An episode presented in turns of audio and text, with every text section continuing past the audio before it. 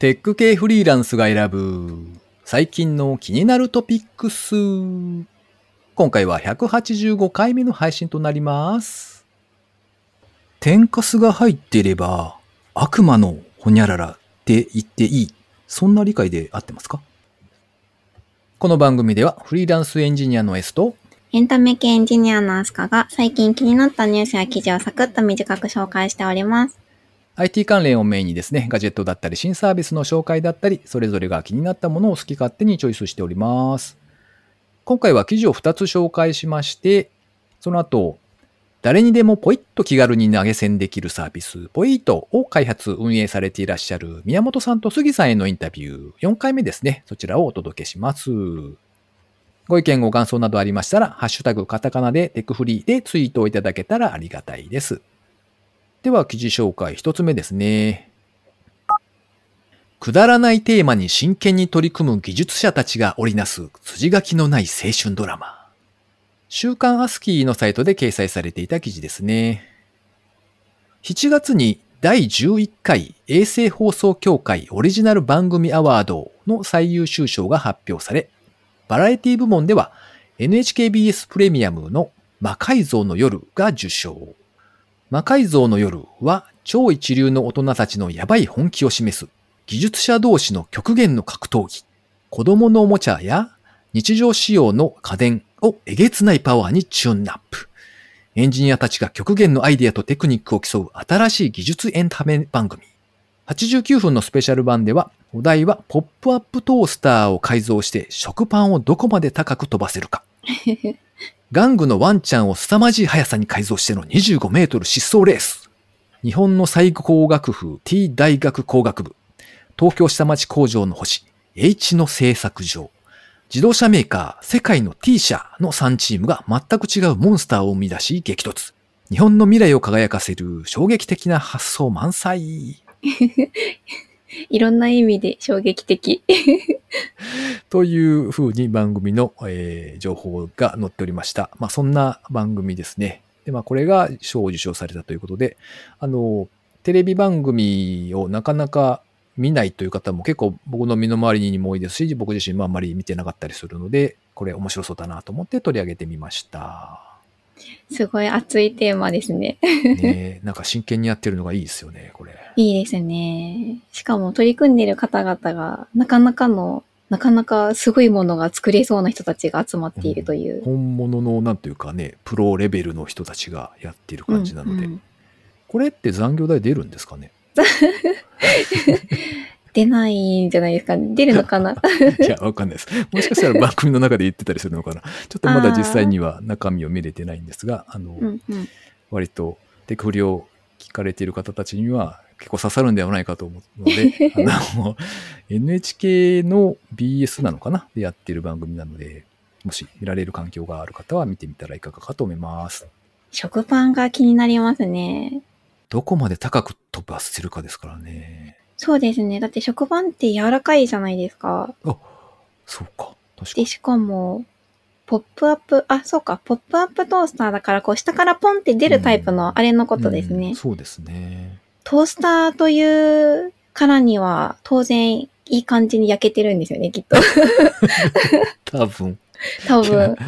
あの、こう、じりじりと焼けた後にポンって出てくるその瞬間うんうをん待つのがすごい、あの、ドキドキするでしょうね、きっとね。しますうね。んどのぐらい行くんだろう気になりますね。はい。えー見てみたいと思われた方はですね、公式サイトがありまして、そちらから辿っていくと、えっ、と、動画の配信があるんですけど、ただし、NHK プラスが使える人、なので、NHK に契約をしていらっしゃって、で、まあ、ID とかがいるのかな。申し込みが確か入れたと思うんですけれども、そのあたりがクリアされている人であれば、ネット上でも見られるっぽいですね。はい。なるほど。では、二つ目の記事、安香さんお願いします。はい。私の方からは、VR 語学学習アプリの Oculus Quest 版がリリース。29カ国語を勉強できる。モグライブさんの記事からご紹介します。8月27日に、と Oculus Quest 向けに VR の語学学習アプリ、モンドリー Practice Language in VR というアプリがリリースされました。で、こちらのアプリなんですが、英語だったり、まあ、中国語だったり、いろんな言語を学習されている方いらっしゃると思うんですが、シチュエーションを VR の空間で表現していて、まあ、英語だったら英会話ですかね。そのシチュエーションの中で会話をしながら勉強できる、語学を身につけることができるっていうアプリになってます。なんか具体的に言うと、あの、一番最初のチュートリアルみたいなやつがあったんですけど、あ、実際にやってみたんですが、まず最初、あの、旅行をするようなシチュエーションから始まって、一番最初、まず飛行機に乗り、うん。飛行機に乗ったら、あの、周りを見渡すと、あの、他のお客さんがいたり、自分は、あの、飛行機の中の座席に座ってる状態だったりして、うん。で、そこに、あの、キャビンアテンダントさんが来て、で、その学習したい言語で話しかけてくれるんですよ。うんで、それを聞き取って、実際に、あの、音声、自分の声で、あの、返事をすることによって、こう、スピーキングと、あと、まあ、リスニングの勉強ができるとうんいう感じです。あと、飛行機から降りたら、あの、タクシーに乗って、ホテルまで行ったりとか、その、そういう節目節目でも、あの、会話をするタイミングがあるじゃないですか。それも、あの、ちゃんと選択肢が出てきて、あの、うん学習用に最適化されている感じのアプリになってます。うん。あじゃあ、えっと、選択肢の中にあのうん、うん。一つ正解があって、それをあ選んで喋るとストーリーが進んでいくって感じですか？あ、あ、それがですね、うん。正解があるわけではなくてですね、うん。例えば3つ選択肢が出てくるんですけど、うん。あの、どれを言ってもいいんですが、あ、難易度が違うって言ったらいいんですかね。例例えば、あの、じゃあタクシーに乗った時に、どこどこに行ってくださいって言あの言う時に、あの、いろんな言い方があると思うんですよ。あの、目的地だけを言う。ととか、それ一番簡単だと思うんですけど、あの、他には、どこどこに向かってくださいってフル、うん。フルで言うとか、うん。そういう感じの言い方の違いで、どれを言っても通じるんだけども、難易度が違うみたいな選択肢が出てきますね。ね。結構その VR でやることの意味というか、そのシチュエーションのななりきり度というんですかね臨場感がかなり違いますね。そうか。確かに。それはあんまり、あの、まあ、期待していなかったというと、あの変なんですけど、思った以上に臨場感があって、に、うんうん本当にあの旅行してる気分になれてとっても良かったです。へえ。なんか銀行強盗のハプニングとかないんですか？銀行強盗はなかったんですけど、めっちゃ怖いな、それ。そんなハプニングは、あの、チュートリアルでは起こらなかったんですけあど、あ、そうかそうか。なるほど。じゃあ、もしかすると本編もしかする購入すると、と、なんか、いやいやいやすごいいろいろ、みたいな。うん、そんな時のね、英語を覚えてもね。うん、まあそうか。うん、うんうんそうですね。はい。あ、でもこれ、あの、買い切りなのがとってもありがたいですね。お値段990円なんですけど。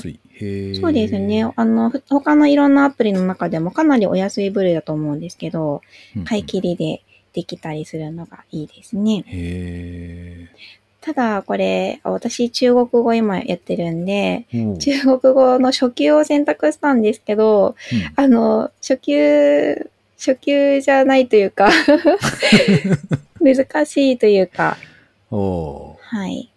まあ、初級、中級、上級なんで、まあ、初級は初級であって、初心者向けではないってことですね、多分。なるほどね。あの、うんある程度のハードルがあるってことか。かもですね。あーなるほどうなんでしょう。その人のレベルに多分よるんで、ど。全然うん簡単な人もいると思うんですが、なかなか良かったのでおすすめです。はい、ありがとうございます。えー続きまして、誰にでもポイッと気軽に投げ銭できるサービス、ポイートを開発、運営されていらっしゃる宮本さんと杉さんへのインタビュー、4回目ですね。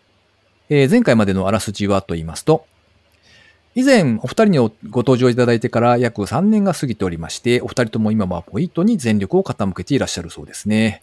誰かを気軽に応援できる仕組みを作ろうと、もともとポイントを開発されていた宮本さんなんですけれども、このサービスを大きくしようと、他の仕事を辞めて、ポイントに専念することを決めます。一方で、なかなか自分にしっくりくるお仕事に巡り合えず、これはもう自分で何か立ち上げるしかないかなと思っていた杉さん。そこにちょうど良いタイミングで宮本さんが声をかけたそうですね。そうしてお二人の専業ポイッターライフが始まったそうです。ポイートを作ったきっかけは、宮本さんが愛用していたポルカという少額のクラウドファンディングサービスがあったんですけれども、そちらがクローズしてしまったというのがきっかけになったそうです。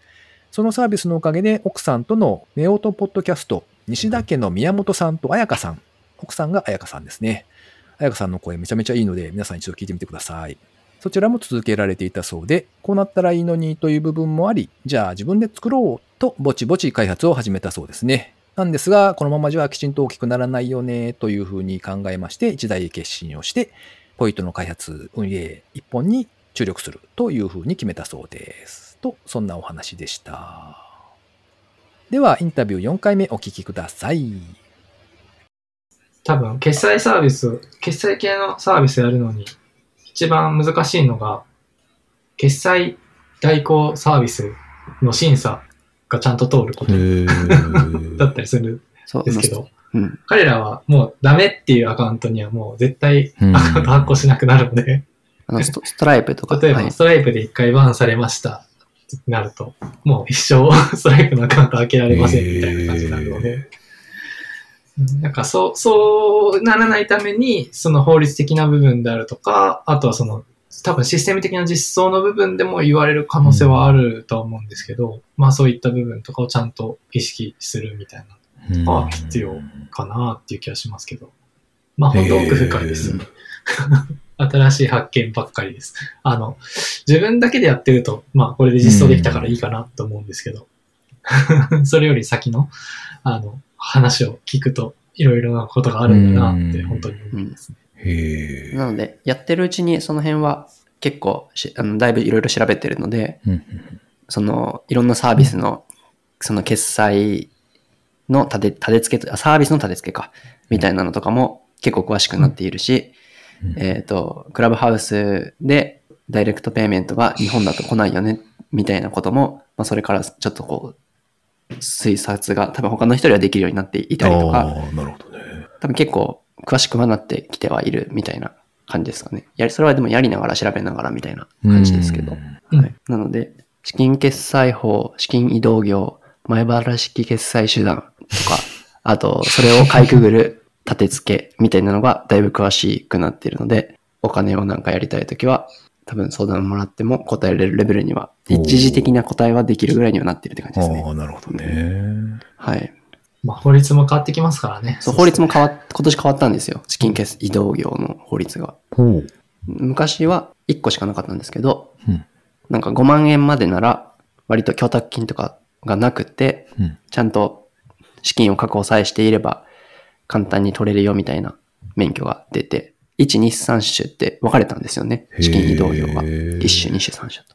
で、3種は結構、そのいろんなものが緩くなっているので、ちょっとそれは取ろうかなというふうに思っていて、うんみたいなこととか。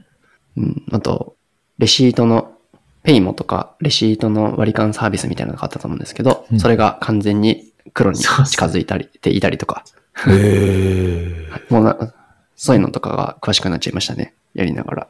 なるほど。うんなんか、あの、今年の4月くらいかな、3月か4月くらいに、やたらと、その、決済系のサービスの利用規約の変更が相次いで、ほうほメルペイさんとか。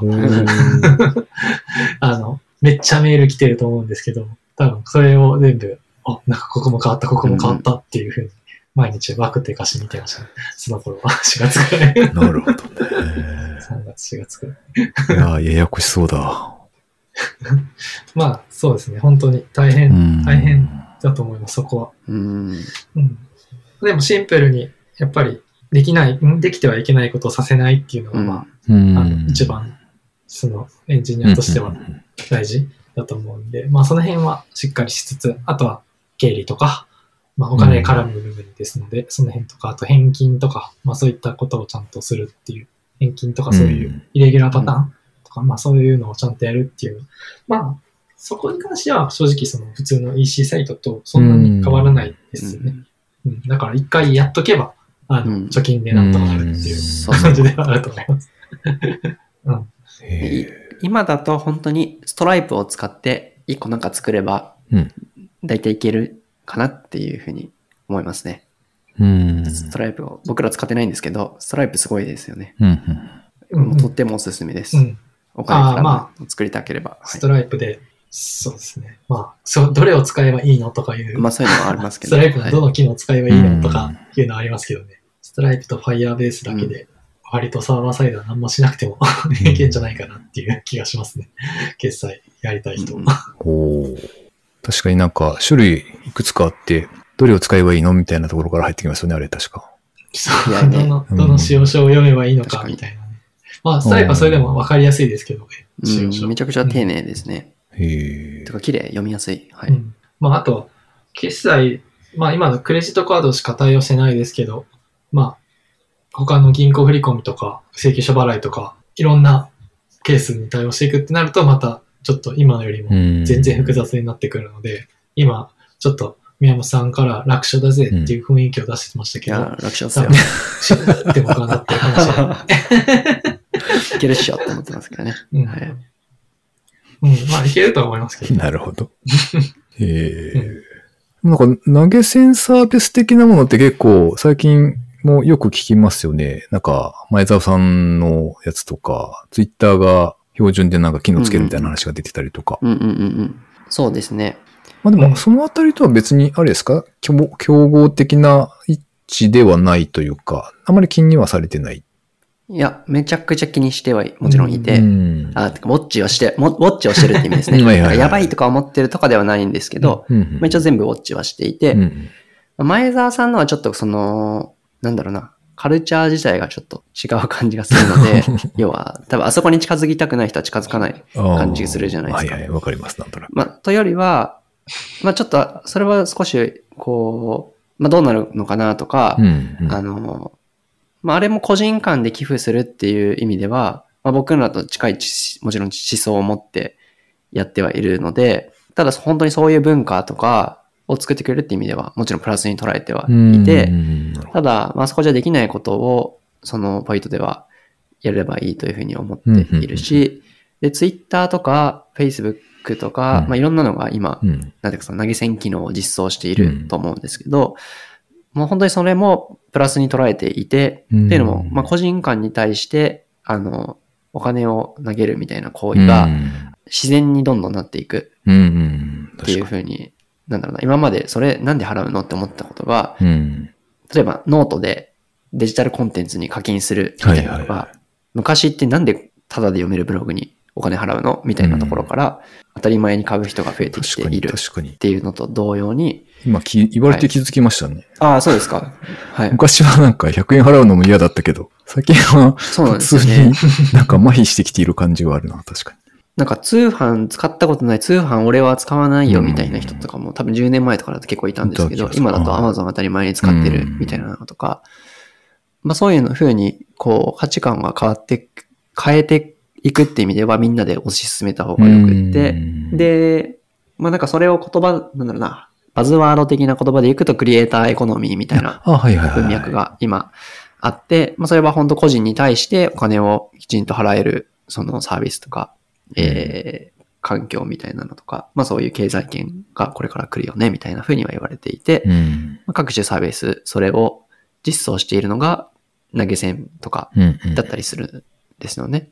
まあその中でポイントがどのポジションを取っていくかみたいなことはもちろん考えてはいて、うん。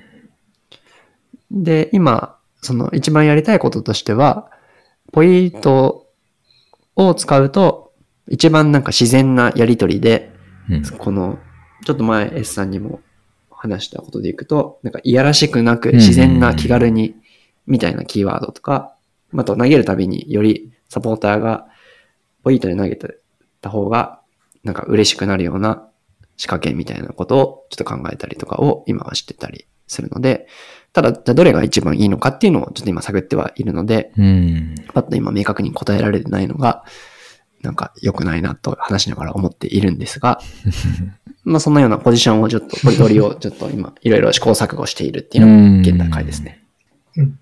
まあ、えっと、まあ、ちょっと背景補足すると、今、その、クッキーを広告で使っていくことに対して、すごく難しい時代にどんどんなっていきそうだし、ブラウザのクッキーですか？よね。あの、ブラウザのクッキーを使って。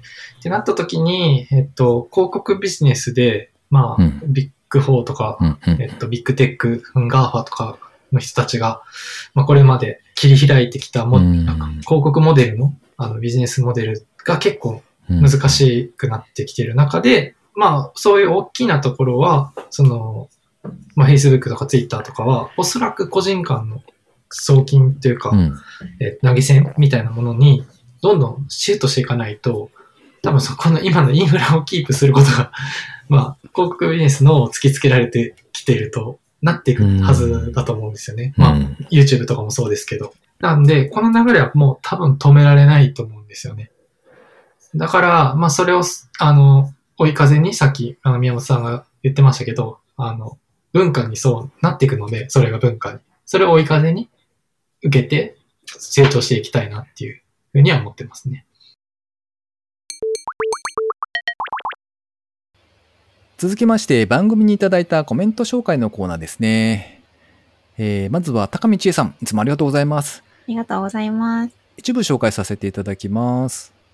184聞いた。いやー、SB キャスト。本当に出ていただいてよかったなと思っております。毎回皆様からは違う視点の魅力を感じていますので。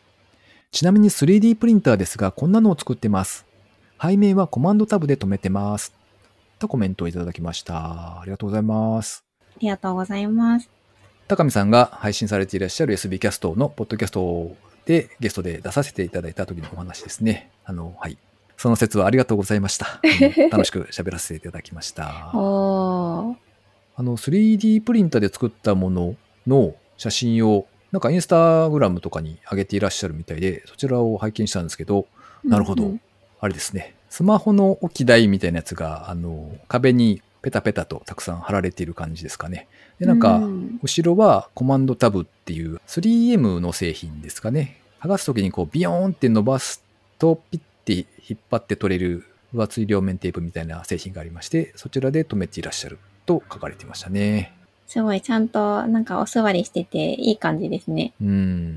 なんかやっぱりこういうのを自分で作れるってなんかいいですね。うん。これ、あの、ちゃんと充電を挿す穴が開いてるんですよね、きっと。ああ、そうそう。下からなんかザクッと刺されてましたもうんね。ん。なんかこういうのも好きに作れるのがいいですね。うん、確かに確かに。あの、合わなかったら自分でね、いろいろちょっと調整しながら、そうですねなるんでしょうけど。うん。続いて、水流さんからのコメントもご紹介させていただきます。いつもありがとうございます。ありがとうございます。と184拝聴完了。縦笛なめなめ、メタルギアソリッドみたいに放課後に潜入するんですかね と宮本さん、杉さんインタビュー、3回目でしたか。過去回聞かねば。ポイントを気軽に投げ銭できて良いですよね。顧問弁護士、やっぱり金銭扱うのは必要なんでしょうね。とコメントいただいてます。縦笛なめなめ。いかがですか、アスカさん。これ、あの、プロモーションビデオだけ拝見したんですけど、はい画面の左端に常にこう、舌がペロンペロンペロンって なってるのがもう気持ち悪いです。しかもなんか、うん、動きがいい感じですよね。そう、動きがね、こう滑らかというか、リアルというか、リリアルな舌をずっと見続けたことないんですけど、はい、いや、もうベロンベロンって感じで、そうですね。ゾワーってなりますね。うんこれさすがにあの僕だったらやっぱ家族には言えないかなって思います。そこは言わないんですね。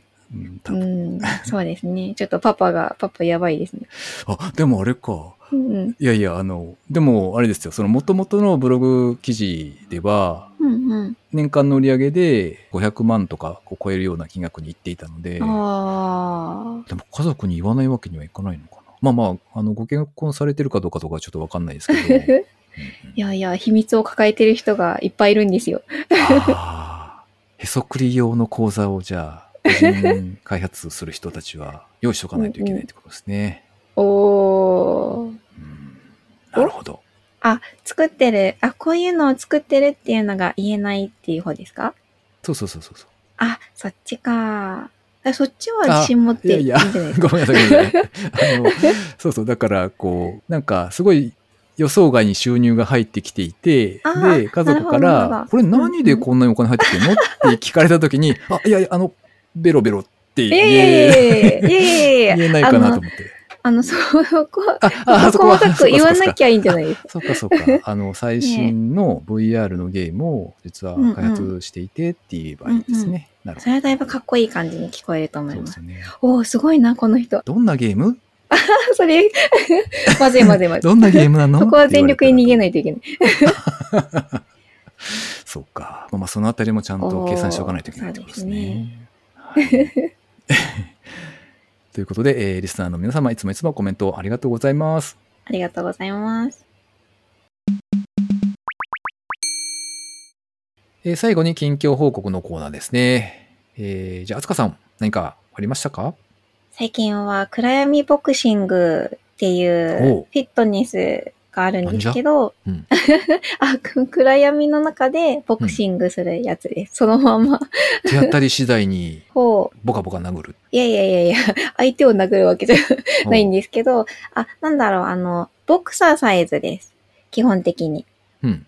なので、あの、サンドバッグに向かって、ボクシング、こう、パンチをする感じなんですけど、ただそれが、あの、真っ暗なとこでやるんですよ。はい音楽が、音楽も、あの、ノリノリな音楽がガンガンにかかってて、で、真っ暗な中でボクササイズするってやつで、うんあの、1時間という、1時間なのかな？あの、うん1レッスンやると、なんとなんと1000キロカロリーも消費するという ちょっと。待って。死んでしまうじゃないか、それは。あの、ハードなんですよ。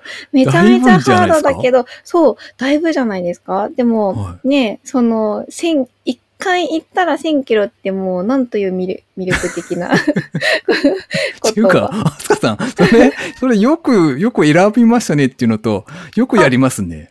えっと、実はそれは、あの、はいやってないというか、一回、あの、体験で行ったことが、体験で行ったことがあるだけなんですけど、はいはいはい。あの、あ、それは、あの、コロナの前に行ったことがあって、あ、の、実際にあの、ジム、あの、ボクシングジムでやるものなので、うんあの、コロナでちょっと行きにくくなっちゃったんですねう。ん、確かに。はい。なんですけど、あの、そこの情報は、あの、一応、時々チェックしてたんですが、うんそしたら、その暗闇ボクシングのお店が、うんなんか今年の5月に、ちょっと新しい新形態のお店を、あの、渋谷にオープンしたらしくって、ほうそれがまたすごいんですよ。あの、なんていう名前だったかな。トイボックスっていう名前の新しいお店なんですけど、はい。そこが暗闇ボクシングなのは一緒なんですけど、うん。そのインストラクターの人が、うん。なんとなんとホログラムええ のインストラクターの人がいるらしいんですよ。ホログラムっていうと、裸眼で立体的に見えるやつ？そうのは、あ、そうですね。実際に、あの、行ってみてないので、わからないんですけど、でも、あの、裸眼だとは思います。だってね、つけながら運動、あめちゃめちゃ激しいんで、運動が。何がかけてとかできないと思うので、あの、ホログラムのインストラクターの方。で、このトイボックスのあのページを見てみると、インストラクターの方、もちろんあのに人間の あの普通のインストラクターの方もいるんですけど、うんあの、それ以外に、あの、YouTuber、VTuber か。VTuber みたいな感じの、こう、3D モデルの、うんあの、女性のパフォーマーの方とか乗ってますよ。。へえ。おーすごいな。新しいなと思って。へえ。これはちょっと行ってみたいですね。どんな感じで見えるのかなと。ああ、そうかそうか。うん。でもその1000キロカロリー減ったアスカさんが心配なんですけど、大丈夫ですか？大丈夫じゃないですかね。前、初めてやった時はヘロンヘロンになりましたけど。うん。あの、俺、俺自分やったら多分ね、あの、本当に倒れててしばらく動けないんじゃないかって気がするんですけど、いや、ちょっとアスカさんの、こう、なんですか、見方が変わりましたわ。チャレンジャーやまあ、な。ただこれ、私は体験で一回行っただけなんですけど、あの、はいもちろん、あの、ジムなんで、あの、うん。1ヶ月に何回も、はいはい。定期的に通ってる方々がたくさんいるんですけど、あの、周りの方たち、なかなか素晴らしい肉体美でしたよ。あ、女性ばっかですけどね。あ、へえ。女性専用なんですか、あ、一応なんか、あ、元の、あの、行ったことがあるのは、B モンスターっていうクライメボクシングのとこなんですけど、そこは特に、あの、男性でも女性でも大丈夫でしたね。ああ、そういうことか。ああ、そっか。んあの、あれですね、あの、こう、暗じゃなくて、うん暗い中で、あの、ライトとかがついてるのかな？ああと、基本的にはほぼ真っああ、暗そうなんだ。ですかね。真っ暗なところに、まあそうですね、ライトがついてて、私うんあんまり行ったことないんですけど、こう、夜のクラブみたいな感じ。なんですかね。デスコ的な感じなのかなと思って。デスコは知らないけど、まあきっとそんな感じ。うん じゃないですかね。まあなんで、真っ暗なんで、あのなんか、人目を気にしなくていい？うん。まあそんなにジム行ってもそんな気にはならないですけど、真っ暗だと、うんなんかより自分のトレーニングに集中できる感じがします。ね。へ いやー、あ、そううか。真っ暗だから、ホログラムも見やすいのかも。ー今思えば。それはあるかもしれないですね。ですね。立体ホログラムっていう話なんで、ん真っ暗なとこだとかなり綺麗に見えますよね。うんうんうんうん。いへえ。やー、気になりますね。ちょっと行きたい。うんうん という話でした。なるほど。はい。S さんはどうですか？最近は。最近はあまり何か喋ることがないなと思ったんですけど、えっと、ほうほう先々週ぐらいかな、あの、うんうようんやく私もワクチン接種に行ってまいりまして、1回目なんですけどね。で、うんうん。あの、職域とかっていうやつはなかったので、地元の普通の地域のやつで行ってきたんですけど、うんうんこれが驚くほど何もなかったんですよ。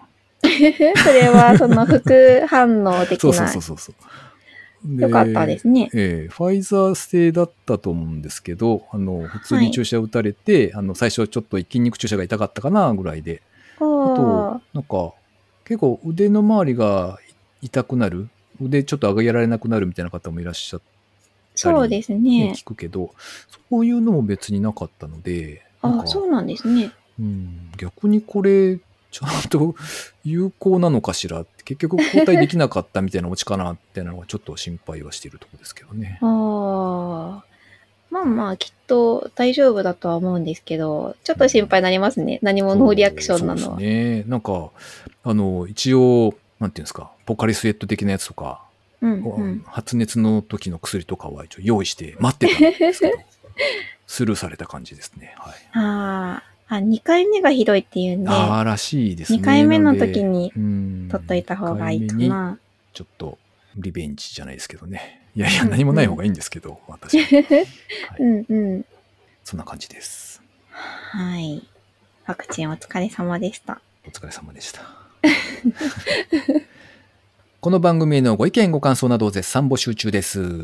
ツイッターにてハッシュタグカタカナでテクフリをつけてつぶやいていただくか、ショーノートのリンクからですね、投稿フォームにてメッセージをお送りいただけたらありがたいです。